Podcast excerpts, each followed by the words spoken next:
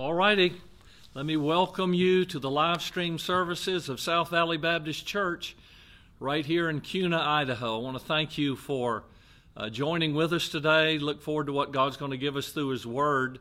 Sort of excited about our last uh, opportunity to uh, uh put out a message. We had people, just dear friends of ours from South Korea that were watching, uh, friends down in Jacksonville, Florida, and Georgia, Alaska, and different places. So isn't this a great technology to be able to use during these times to just sort of uh, uh, reach out to people and connect with them? And so we're glad you're here. Thank you for taking the time to be with us today. I want to I want to greet not only our visitors and friends uh, across uh, the nation, but I want to I want to welcome our members. We have been praying for you. I want you to know that I'm I'm praying for you and your family by name, and uh, just asking God to protect you and watch over you. And uh, so we love you. I also want to say that if you have any needs, if there anything that perhaps maybe you're running low on essentials or something and you can't get those, if you'll let us know, then uh, we, we've got some folks, not just the staff, we're willing to get in and, and help you and, and be blessed by doing that. But we have people that have contacted me that, that have a little bit maybe of a surplus of one thing or another and uh, they're reaching out. And that's what a church does it allows uh, these times to be a time of, of uh, um, ministering to others. Uh, and so, if you have a need, don't hesitate to send me a text or contact us through our Facebook uh, uh, program and app, and just just reach out any way you can, and we'll be glad to help you. And not only not only should we reach out to each other, but we ought to look out for others. Our uh, staff and, and uh, church family uh, ought to be looking to other people in a grocery store, wherever you might be. Have a kind word and, a, and uh, just a smiling face to other people and, and uh, try, to, try to find folks that may need your help and may need a word of encouragement. And let's use that time uh, that God gives us in those circumstances to be a blessing to other people. Now, I need you to pray for some folks, if you will. Uh, I want you to pray for Carissa. She has had surgery on her legs, and so she, we were planning on having special music today, and uh, she won't be able to do that. Uh, she's in quite a bit of pain, so if you'll remember to pray for her, I know that she would appreciate that. Uh, and then many of you have asked me about my nephew uh, Zach Philibert. I talked with Zach this morning, and he's doing better. He's improved. Has not gotten back the test results yet from his uh, coronavirus test, and it's a little bit uh, uh, delayed in doing that here in America. I, I heard yesterday on the news that they have a test that will take about 45 minutes uh, to get the results back. So they're trying to get that out to everybody and perfect that. So we'll see how that works. But pray for Zach. He is doing better and very much appreciates your prayers for him and wanted me to express that to you. Also, pray for Pastor Kenny Baldwin. Brother Kenny is one of the great preachers of our nation. God has used him in such a great way. he does have the coronavirus and uh, has been hospitalized. He is doing better and uh, improving. Uh, but very much in need of your prayers. So I hope that you'll do that. And there's, you know, as you as you listen to the news and uh, get updates. You'll hear of people uh, that have it. Take the time, like Sean Payton, uh, the head coach for uh, the, the New Orleans Saints and the National Football League. Sean has it, and I've certainly prayed for him. I don't know his spiritual relationship to Jesus Christ, but these are great opportunities to pray that God would minister and help. The family in New Jersey who lost three members and and two more of them are sick. I, I just pray for them. Pray for God's mercy and grace. And then I'm praying for pastors around our state, dear friends of mine, and all over America, just, just praying for them. You realize that though this is a difficult time for us, do you know how much of the Word of God has been sounded out over live stream from cities and uh, towns, look, nooks and crannies all over this nation and all over the world? People are reaching out through live stream and YouTube and other mediums of communication. And, and, and the Word of God is going out. There are people that are tuning in that might not attend uh, a traditional church service. And so, you know, uh, I believe with all my heart that God will use this time and get glory and honor from it. Now, I want to ask our film crew Chadillac, you come up if you will. Brother Chad is going to sort of inform you a little bit, and some of you have asked about online giving. How do we do that during this time? So Chad's going to come up and talk with us about that for just a moment. Hello. So there's three different methods you can use to give uh, to our church. So there's online, and um, in the description of this video, there's a link that you can click, uh, and that'll take you to our online giving portal. Um, it'll ask you to create a user account. Uh, that's just for our own church's safety. Uh, you can mail in your uh, giving to our church's P.O. Box, P.O. Box 338, Kuna, Idaho 83634.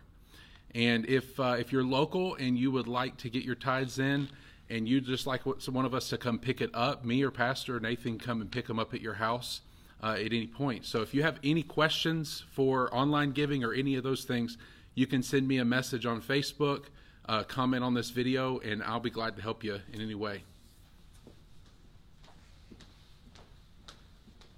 All right, thank you, Brother Chad. Uh, Lillian Adams is watching, Chad's mother, and so since we gave Chad some camera time, we're going to ask her to drop a sizable gift in the offering plate. And uh, this week, we'll be thankful for that. I was telling our dear beloved Mayor Stear uh, what an honor it was to have the uh, world headquarters of the D.V. Herring Televangelist ministries, not in LA, not in New York, right in KUNA, Idaho. And I didn't know if that impressed him. Chad said it depressed him. So anyhow, we're glad you're here. You know, you might as well have fun. a lot of a lot of our broadcasts seem to be more like funeral services when we get in front of a camera. So I'm going to try to keep that same wonderful humor before you that we do on Sunday mornings. Open your Bibles, if you will, and uh, we want to get right into the message in First Timothy chapter, uh, Second Timothy, excuse me, chapter one. Second Timothy chapter one is where we're going to read some verses this morning. Second Timothy chapter one, and we'll begin reading in verse number one. All right, Second Timothy one, verse one. Paul, an apostle of Jesus Christ, by the will of God, according to the promise of life which is in Christ Jesus, to Timothy, my dearly beloved son, grace, mercy, and peace from God the Father and Christ Jesus our Lord. I thank God, whom I serve from my forefathers with pure conscience, that without ceasing I have remembrance of thee in my prayers night and day, greatly desiring to see thee, being mindful of thy tears, that I may be filled with joy when I call to remembrance the unfeigned faith that is in thee, which dwelt first in thy mother Lois and thy uh, grandmother Lois and thy mother Eunice, and I am persuaded that in thee also. Wherefore I put thee in remembrance that thou stir up the gift of God which is in thee by the putting on of my hands. For God hath not given us the spirit of fear, but of power and of love and of a sound mind.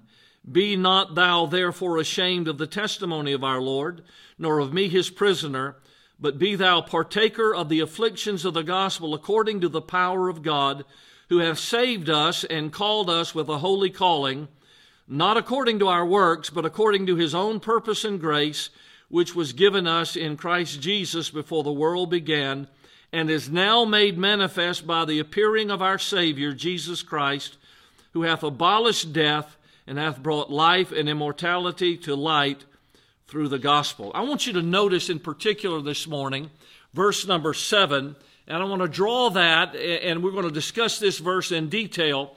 And, and verse number seven, look at that if you will. For God hath not given us the spirit of fear, but of power and of love and of a sound mind. I want to talk with you this morning on the face of fear. Let's pray. Father, in the name of the Lord Jesus, I pray today that you would work and bless. Lord, I'm grateful for every person that's listening today, and I want to pray for them. I want to ask you that you would bless as we study your word today, speak to every heart, wherever people are today, Lord, whether it be somewhere across the ocean or somewhere across this nation or right here uh, in the Treasure Valley. I pray that you would bless them. I pray that the Holy Spirit of God would work in all of our lives, that you would edify us through your word today. I pray for protection and safety and watch care over each and every one. Lord, I pray that during this time you would help us to be lights in a world of darkness, that we might share the love of God and the peace that comes from that mercy and grace that you've given us through Christ Jesus, and that we might uh, have the joy of sharing that with others. Bless today, bless our study. In Jesus' name I pray these things. Amen. March the 4th, 1933. The great nation of ours was in the midst of an economic crisis, the likes of which we had never faced before. It was unmatched in our history. And, and we were nearly four years at that time into what would become known as the Great Depression. Franklin Delano Roosevelt was elected President of the United States, and, and uh, he realized that the American people faced not only a depression of the economy, not only a financial depression, but also a depression of the spirit. Unemployment hovered near 25%, and it was a very very difficult and dark time in our nation's history. On that day, in his first inaugural speech, President Roosevelt addressed the people and made a statement that, that would forever be etched in the annals of uh, American history and, and political history in particular. He made this statement. He said, uh, Let me assert firm belief that the only thing that we have to fear is fear itself. He continued, nameless, unreasonable, unjustified terror which paralyzes needed efforts to convert retreat into advance. President Roosevelt realized that we had lived so long under the heavy cloud of fear, the realization that things were not only bad, but no light at the end of the tunnel. Would, would this ever end? Were we were we locked into a depression that would never lift, a, a cloud, a smothering, suffocating situation that the American people weren't really sure at that time, standing in the long soup lines and and looking for just the bare essentials to get by with. They weren't sure that that time would ever end. President Roosevelt dealt with the, the paralyzing impact of fear. Psychologists tell us that there are four impelling motives in the lives of human beings there's fear, there's hope, there's faith, and there, there's love. And they tell us that the, the, the stronger of those within the human psyche and the human body is, is, is the uh, motive of fear in the life of a person. Now we know that by faith that love conquers and and that faith gives us our strength as we walk with God. But, but, but in people that don't know the Lord, the greatest factor that motivates them is this factor of fear. In fact, Ann Landers, the syndicated columnist that, uh, that wrote many, many years an advice column helping people with their troubles, said that she received uh, 10,000 letters every month, and the one thing the one subject that dominated all others was the subject of fear. People were afraid of losing their health. People were afraid of losing their jobs. People were afraid uh, of problems within their family. And I want to just tell you that, that people face fears today in this world in which we live. And, and in this time uh, in particular, perhaps like none other uh, since 9 11, people are afraid. And, and in, one, in one sense, we're really facing a pandemic of fear right now. People uh, are afraid that they or a loved one might get the coronavirus. People are afraid that they might lose their jobs. They're afraid that the government might take over their lives. There's a lot of conspiracy theories out there, and people are just ranting and raving on social media. And I, I would, you know, I just encourage you not to get too wrapped up in all of that. Now, listen, I'm not asking you I'm not asking you to take a vow of ignorance, but I'm just suggesting that that I, I wouldn't bathe myself in, in news all the time. I, it's just it, it, it can become depressing and overwhelming. And if, if, if we do that all the time, we tend to forget that God is in control, that we are the children of God, and that, that God is watching out for us. People are afraid of running out of essentials. And man, you get in a grocery store and people are looking for different necessities and you know, you can hear a lot of grumbling and a lot of complaining and very few smiling faces, and people are afraid that they might not even have the basics um, that they need. And, and, and, and people are talking about, you know, they're afraid that life will never return to normal. And so, you know, it is what it is, and things aren't ever going to be like they once were. And man, there's a lot of negativity out there. I just wouldn't, I wouldn't plug into that if I were you. We serve a God who can. And uh, I just want to know that, that I want you to know that God's able to do that. Now, let me say this about fear children aren't exempt from fear. Um, in fact, I remember, I remember as a child in elementary school the day that John Kennedy was, was assassinated in Dallas, Texas. You know the thing that I remember most about that? I remember vividly to this day the fear that was marked across all of the faces of the adults that surrounded me that day.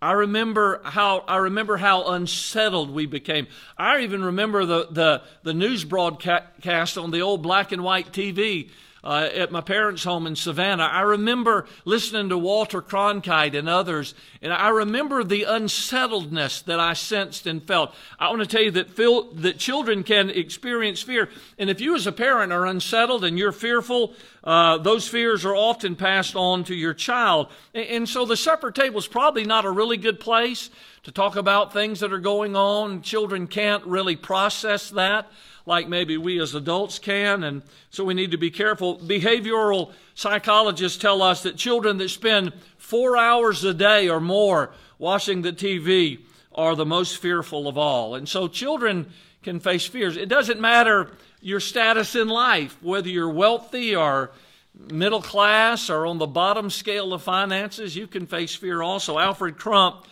a millionaire manufacturer of yesteryear, the head of a business empire, forbade the subject of death to ever be mentioned in his presence. He was so afraid of it. One day, while visiting his wife's aunt, um, his aunt, uh, her aunt was suddenly seized with a massive heart attack and fell over and died in their presence. Alfred jumped up from his chair, ran out into the yard, uh, and, and just was so unsettled by it. His wife came out and tried to comfort him and, and uh, it so shook him that he never spoke with her again the rest of his life. I want to tell you, it doesn't matter how wealthy you are or how much power you have in your grasp. It doesn't matter whether you control uh, the destiny of a, of a financial empire and have employees all underneath you.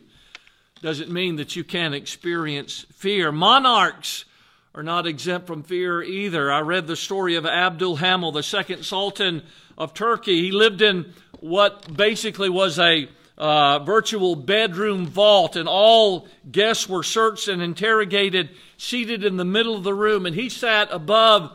And and uh, while they talked to him, uh, he rolled around that overhead balcony.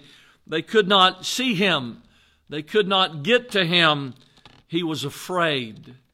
He was afraid. I want to just tell you, the Bible says in Luke chapter 21, verse 26, that in the last days men's hearts will be failing them for fear. One out of every 20 Americans suffer from some sort of fear that possesses their mental facilities and and paralyzes them in some way or another. Our kids are afraid to mix it up with other kids. Our kids are afraid to get out sometimes and we're afraid to sing. We're afraid to teach. We're afraid to step out of our comfort zone. And so we start out on the bottom where we're comfortable and, and never challenge ourselves to do something more. We all, every one of us, we all know what it's like to be afraid at one point or another. We've all experienced fear. But the problem is, some people set their tent there. They, they camp there. They set up shop there. And rather than passing through a time of fear, they allow fear to become a settled place in their mind and in their heart. Why is that? I think there's several reasons. Sometimes it's because of temperament traits in our life. Some people are more they're more prone to fearfulness. They're more prone to being depressed and discouraged by events in life. Maybe it's from childhood experiences. They provoke us and, and, and, and cause us to fear. Some, sometimes, as a parent, we can be guilty of so overprotecting our children uh, that they're afraid of what's out there. And in doing so, we cultivate their fears. Sometimes it's a traumatic experience and uh, that's happened in our life, and, and we allow negative complexes to settle into our being, and rather than being thankful to God that God got us through that very hard, very difficult time, we sort of settle there. And we, we ruminate that. We, we turn that over and over and over in our hearts and in our minds, and we speak of it often, and it makes it fresh to us, and, and uh, it, it, it can be a, a trauma experience in our life. I know of people very close to me that that had a, a, difficult experience swimming. They felt like they were drowning, and so because of that, they never learned to swim.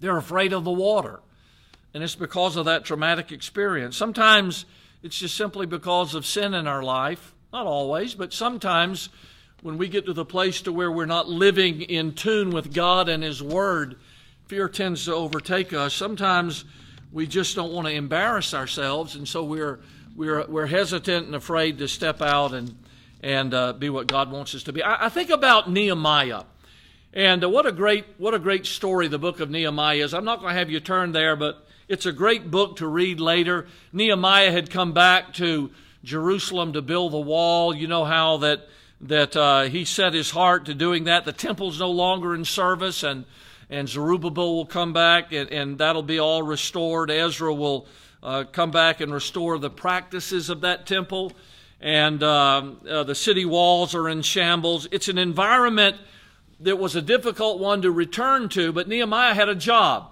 He was going to build something for God.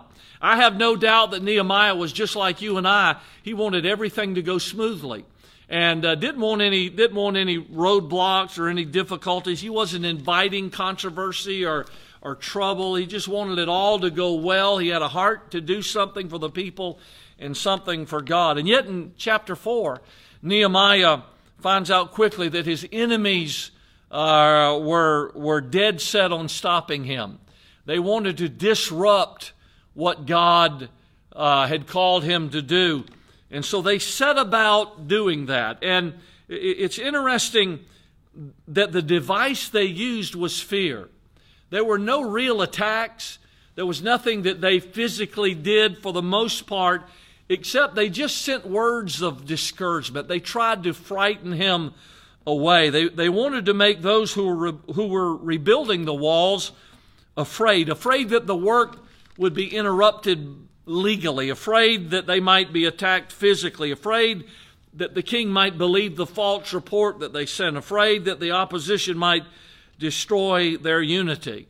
And the enemy knew that if, if they could ever put fear inside of them, if it ever gripped their hearts, it would debilitate them. They would never complete the task. Now, let me just say this to you. If you allow Satan, who is our, our great adversary, if you allow him to paralyze you with fear during this time that we're in, God's not going to be able to use you.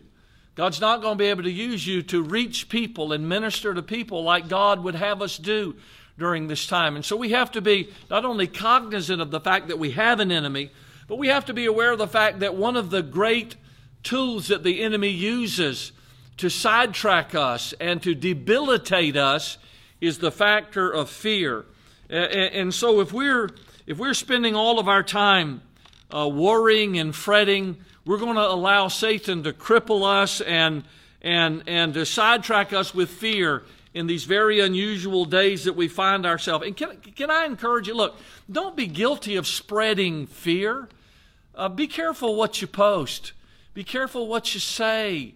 Don't, don't be a newsboy for, for, for Satan's discouraging words during this time. Let's sound out the Word of God And let's sound out the fact that our God is still on the throne. Our God is able. I want to tell you this. Listen carefully. Our God is greater than the coronavirus. Our God is more up to date than tomorrow's newspaper reports. I want you to know that our God is not bound by prognosis and diagnosis and the medical experts. Our God is able. And so our faith, our faith is in him. And while all the political jockeying is going on and all the all the the uh, conspiracy theories are are floating around, while everybody's pointing fingers, listen, we have the great opportunity today uh, to show the peace of God that comes into a life of people that trust their God. He is in control. God knows all about it. We just had a trip to Israel that we were departing on uh, April the 20th. It was canceled. Would you know this? Listen, God knew that long time back when everybody signed up, when the trip was planned and everybody got on board. God already knew the trip was going to be canceled. So rather than coming unglued and coming apart and feeling like things are out of control, we might as well just go with the flow and trust our God. Now, now listen, God's not lost a handle. I love what Curtis Hutson used to say. Did it ever occur to you that nothing ever occurs to God? And I want to just tell you that God knows what's happening. He knows where you are. He knows what your needs are. God is able to protect you. Now, I do understand that God gives us common sense and, and that we, you know, we, we, uh, we're careful in our life. We wear helmets when we ride our motorcycles. As a dear friend of mine, Brother Bill Marshall, uh, posted from a, a, a, pastor in Tennessee, we do things that are common sense. We take our medicine on time. We're careful. There's safety things we have throughout our life. But in the long run, we have to trust God that He's going to watch out for us. Now, I want to I want to talk with you uh, about our text. I want you to look at that again, uh, if you will. For God hath not given us the spirit of fear, but of power and of love and of a sound mind. Now, I want you to notice it talks about the spirit of fear. We both know, we all know, that fear can be a very, very beneficial and helpful thing. It is, it is that, that rush of fear that sends adrenaline sometimes throughout our system that God has created. And it gives us the ability to do things that within our own strength in power we could not do. I've heard of people ripping car doors off their hinges in order to save someone because they were afraid. And, and the fear gives us a, a, a, a strength uh, that is unusual for us. But, but the spirit of fear, that, that time when fear courses through our body, not just at moments when we need our adrenaline, but when we're afraid constantly, what that does is that keeps that adrenal flow uh, in a constant source through us and it damages our body. Uh, somebody did a study and concluded that 92% of all the things that people are afraid of never, ever come to pass. And so there's a lot of wasted energy, a lot of wasted times fretting and being afraid of things in our life. And, and uh, fear may come, but we don't have to invite it to stay. Fear may visit us from time to time, but we don't have to set the table and serve it a meal. Fear can destroy us physically, and, and uh, that adrenaline flow can literally, over time, break down our bodies and destroy them if we're not careful. It talks about the spirit of fear. What it means when God says that He has not given us the spirit of fear, that spirit of fear means that that fear is controlling us. It's not that we have things we're afraid of and we're controlling those. It means that they have now taken over our life. Our spirit becomes one of fearfulness. We talk about our fears.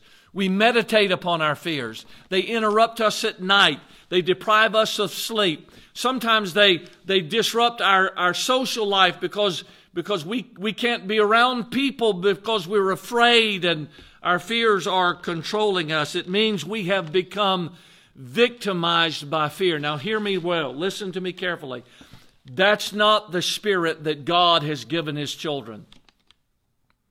If we allow fear to dominate the spirit of who we are, can I tell you this? That doesn't bring glory to God. God looks down at His children and He says to them, Can't you trust me? Why are you afraid? Why are you living under the spirit of fear? Why have you allowed fear on the inside of who you are? Why is it that you no longer trust me as your heavenly Father? It hurts the heart of God when his children walk and live with a spirit of fear. Notice the second thing, and that is the spirit of fear did not come from God. First of all, it's dealing with a spirit of fear in our life, or God has not given us the spirit of fear. Well, uh, God didn't give us that spirit. Let, us do the law first mentioned Genesis chapter 3, uh, verse 9 and 10. You'll find that law first mentioned. If you want to study a subject in the Bible, if you'll go back and find the first time it's mentioned, not all the time, but most of the time, you'll find the purest definition of where that word uh, originated and what its definition is. And so the first mention, the law first mentioned for fear is in Genesis chapter 3 verse 9 and 10. And the Lord God called unto Adam and said unto him, Where art thou? And he said, And I heard thy voice in the garden, and I was afraid. So the first time we ever find fear is after man has sinned against God and, and has violated uh, the law of God.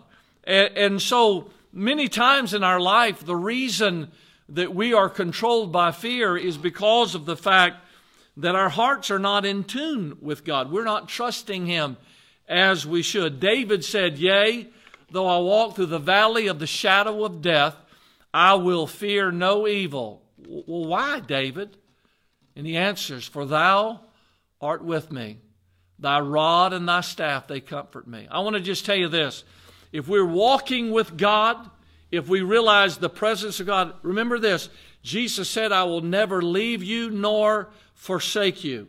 Listen, dear friend, I don't care how things look, I don't care what the news is reporting.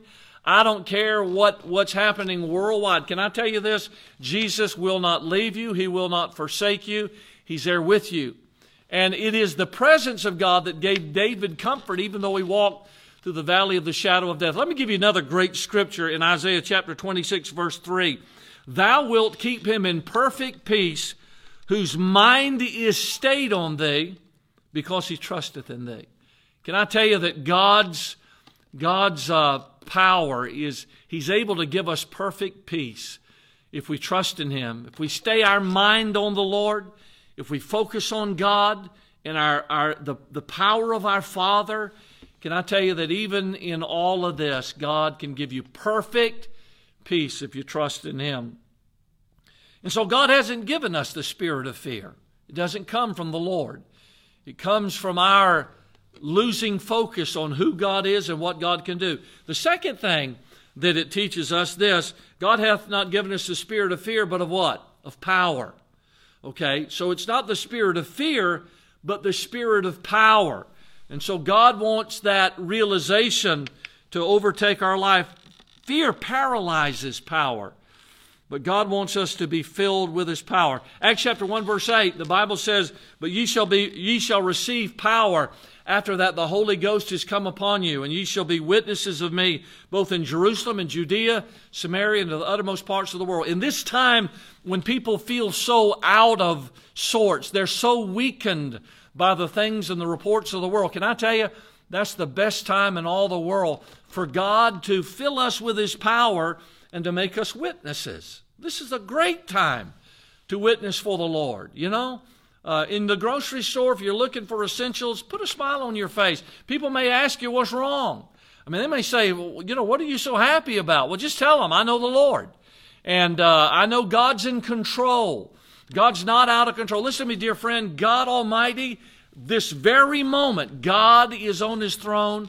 God has the power to watch out for you and watch over you and to take care of all these things that we're facing. I love Ephesians chapter 1 Verse number 18 and 19, Paul writes to the church at Ephesus and he says, He's praying that the eyes of their understanding would be enlightened, that ye may know what is the hope of his calling and what the riches of the glory of his inheritance in the saints. Now listen to this.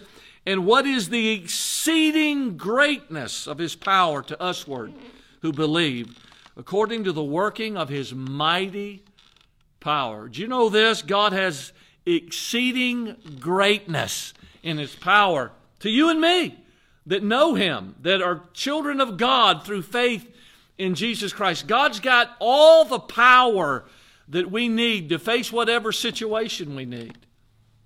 Can I just tell you, quite honestly, I've known that, I've faced that. There have been things in my life, as, as I'm sure there have been things in your life, that have rocked your world. It's been an earthquake, things that you never thought you would ever face, difficulties and tragedies and heartbreaks. Can I tell you that God's power can get you the, through the unimaginable?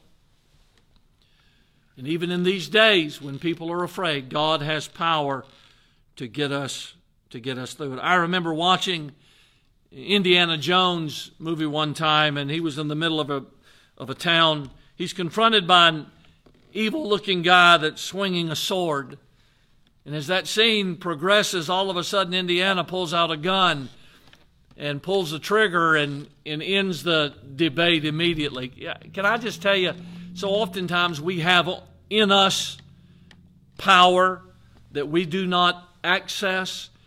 God has given us the ability to be overcomers, for we are more than conquerors through Him that loved us. And yet, so oftentimes, people that should be overcoming the things of life, we find ourselves under the circumstances.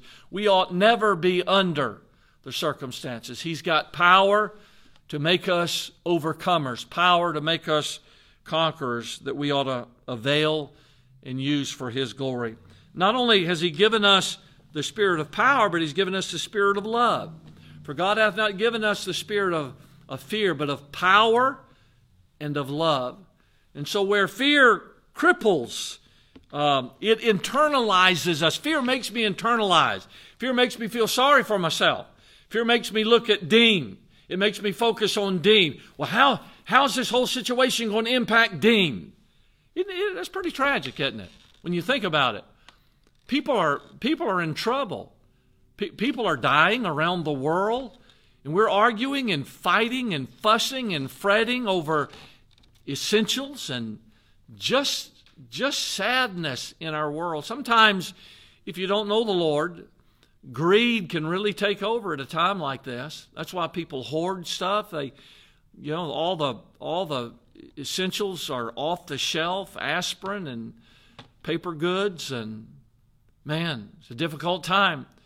The tragedy is when God's people react the same way rather than respond, we react. It should not be that way. People who are most imprisoned by their fears are people that have internalized. And that, that tends to make us selfish when we look only at ourselves. Listen, what a great, what a great time. Don't you dare think that God doesn't want to use this hard and difficult time in our world and in our nation and in our community to show his love to people he certainly does 1 john 4.18 there is no fear in love for perfect love casteth out fear because fear hath torment he that feareth is not made perfect in his love can i tell you something that love and fear cannot coexist love and fear cannot coexist sooner or later one will cancel out the other. And normally, because fear is of the flesh, the flesh always tends to dominate. And the spiritual side of love is pushed into the shadows. And rather than loving people, we, we live out of internalized fear, and it becomes the story rotates around us, and it all becomes about ourself. Which one is won out in your life over these last weeks? Are you more loving because of this? Or can you honestly take inventory and say, you know, I've sort of gotten out of, I've sort of gotten off balance here. I'm more frightful. I'm more afraid. I'm more controlled by fear than I am love. God wants you, God wants me to have a spirit of love. Now, now listen. Everywhere you go, every opportunity you have, speak love to people. Let them know that that, that you know Christ is your Savior. Be kind, give a kind word to people, love people like you've never loved Him before. Ask God to give you the spirit of love that you might impact a world that, quite frankly, right now needs a little bit of a pat on the back and a little bit of an encouraging word. You know, help people. Maybe you're in the supermarket and and um, maybe somebody's out of essentials and you're not. Why don't you stand in line for them and get them a you know, a roll of paper towels. I hate to use the word toilet paper right here live on air, but there it is. Why don't you buy them some some things that they that they may need? It's a it's a beautiful and a wonderful time. Get get a stack, and if you don't have any, we'll bring them to you. A stack of our heart cards that we give out that just talk about this kind deed is given to you because we know God and we love you and God loves you. Get a stack of our heart cards. And as you do those things for people, give them that and let them know there's a church family that, that's here that loves them. There may be somebody that needs food. There may be somebody that's running low. It may be your neighbor. Listen, tell us, contact us, allow us as a church family to, to be able to minister to people in our community that are hurting and in need. It's a great open door for us to do that. Last of all, last of all, and I'll close with this, and that is, He's not given us the spirit of fear. That didn't come from God. That came from Satan in the garden in sin. And even unto this day, all these years later, it infiltrates and it debilitates and, and, and, and it stagnates people's lives. So that didn't come from God. But what God has given us is a spirit uh, of, of, of power He's given us the spirit of love. And then, last of all, the spirit of a sound mind. And boy, do we need that today. You know what fear does? Fear depresses the mind, it suppresses the mind. It brings us to a place to where our thoughts are crowded. We can't think and respond properly, and our mind becomes unsound or unstable. Philippians 2 5, let this mind be in you, which was also in Christ Jesus. Well, how do you do that? How do you, how do you allow the mind of Christ to get in here? How can, how can his mind become a part of our thinking?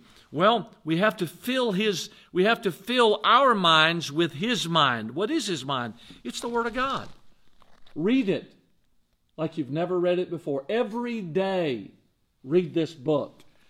And I get up in the morning, the first thing I do is I sit down and I've got a bowl of cereal, I've got my open Bible, and I systematically am reading through my Bible, allowing it to flood my heart and to impact my mind. Memorize the scripture. I've got certain scriptures that I'm memorizing now. Uh, that that that will help me and be an encouragement to me. Listen, meditate on it. Meditate on it. Now, now look, you you can sit down we've got 24 hour news now. So it's nothing new. They're just repeating the same stuff over and over and over and over again. It's mind numbing. So you can sit down and watch the news 24 7. Just get, get all soaked into it if you want to. Or you can meditate on the Word of God and let the Word of God filter the things that you're hearing and seeing, and it'll give you a sound mind rather than a scattered and shattered in fear filled mind. Memorize the Word of God. Let it, let it rush into you. Years ago, a neighbor of ours was reaching down in our next yard when we lived in Georgia to pick up a pear. And the cottonmouth moccasin bit her. I'll never forget. I'll never forget that experience. They rushed her to the hospital and sent word back to us that we needed to get the snake because they needed to identify it so that they could develop and give her the anti venom for it right there in our local hospital. Well, sure enough, we got the snake, we killed it. It was a cottonmouth moccasin, and they gave her the antivenom that saved her life. Can I tell you that the antivenom to fear? I've been afraid. I've had doctor's reports that shook me. And I mean, literally, it rocked my world for a couple of days. But you know the thing that pulled me out of that? It was, it was the antithesis, the, it was the antivenom of fear. As I read this book, God's Word encouraged me and edified me and built me. And it'll do the same for you. In The Tale of Two Cities, Charles Dickens wrote these words It was the best of times, it was the worst of times. It was the age of light, it was the age of darkness. That's pretty much the way it is today. It's the, it's the best of times or it's the worst of times. I see people out on the green belt, people out in the uh, this this beautiful state of ours. I'm sure wherever you're at, you, you have outdoors these places you could go. I see fathers and mothers and children riding their bikes, people taking advantage of this time to spend together. It can be the best of times or it can be the worst of times. It depends upon whether we wear the face of fear or the face of faith. Our attitudes and how we receive these things are going to determine a great way of how we impact others. Now, now, child of God, listen to me. God, God knows this is true. People are watching you, and, and they're seeing what's written across your face. Your face. Oh, I pray that they see faith and not fear. If you're here today, wherever you are, and you're watching this live stream, can I tell you that Jesus loves you? If you don't know Christ as your Savior today, can I tell you there's a God who who is in control, a God who gave his Son on Calvary's tree to die in your place for your sins. And he loves you so much that he gave all for you. And if you'll just open your heart today and ask him to come into your life and accept him as your personal Savior, just a simple prayer of faith Father, I know I'm a sinner. I know that I deserve hell. But I ask you to come into my heart and life right now and be my personal Savior. I want to tell you, Jesus Christ will save your soul. The Holy Spirit of our God will live, take up his abode inside of you, and he'll walk with you through the hard times and the good times of life. He'll be a friend that sticketh closer than a brother.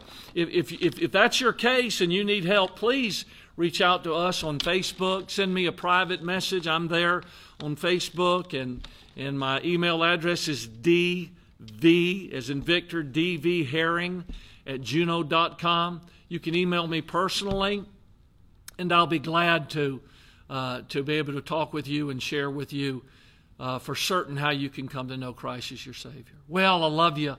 Thankful to everybody that, that uh, reached out today and connected with us. We'll be back Wednesday night at 7 o'clock and we'll deal with an issue that's pertinent to what we're going through now. I hope you have a great week. One more time, if you need us in any way, please, please let us have the blessing of helping you and being a friend to you. God bless you. We'll see you soon.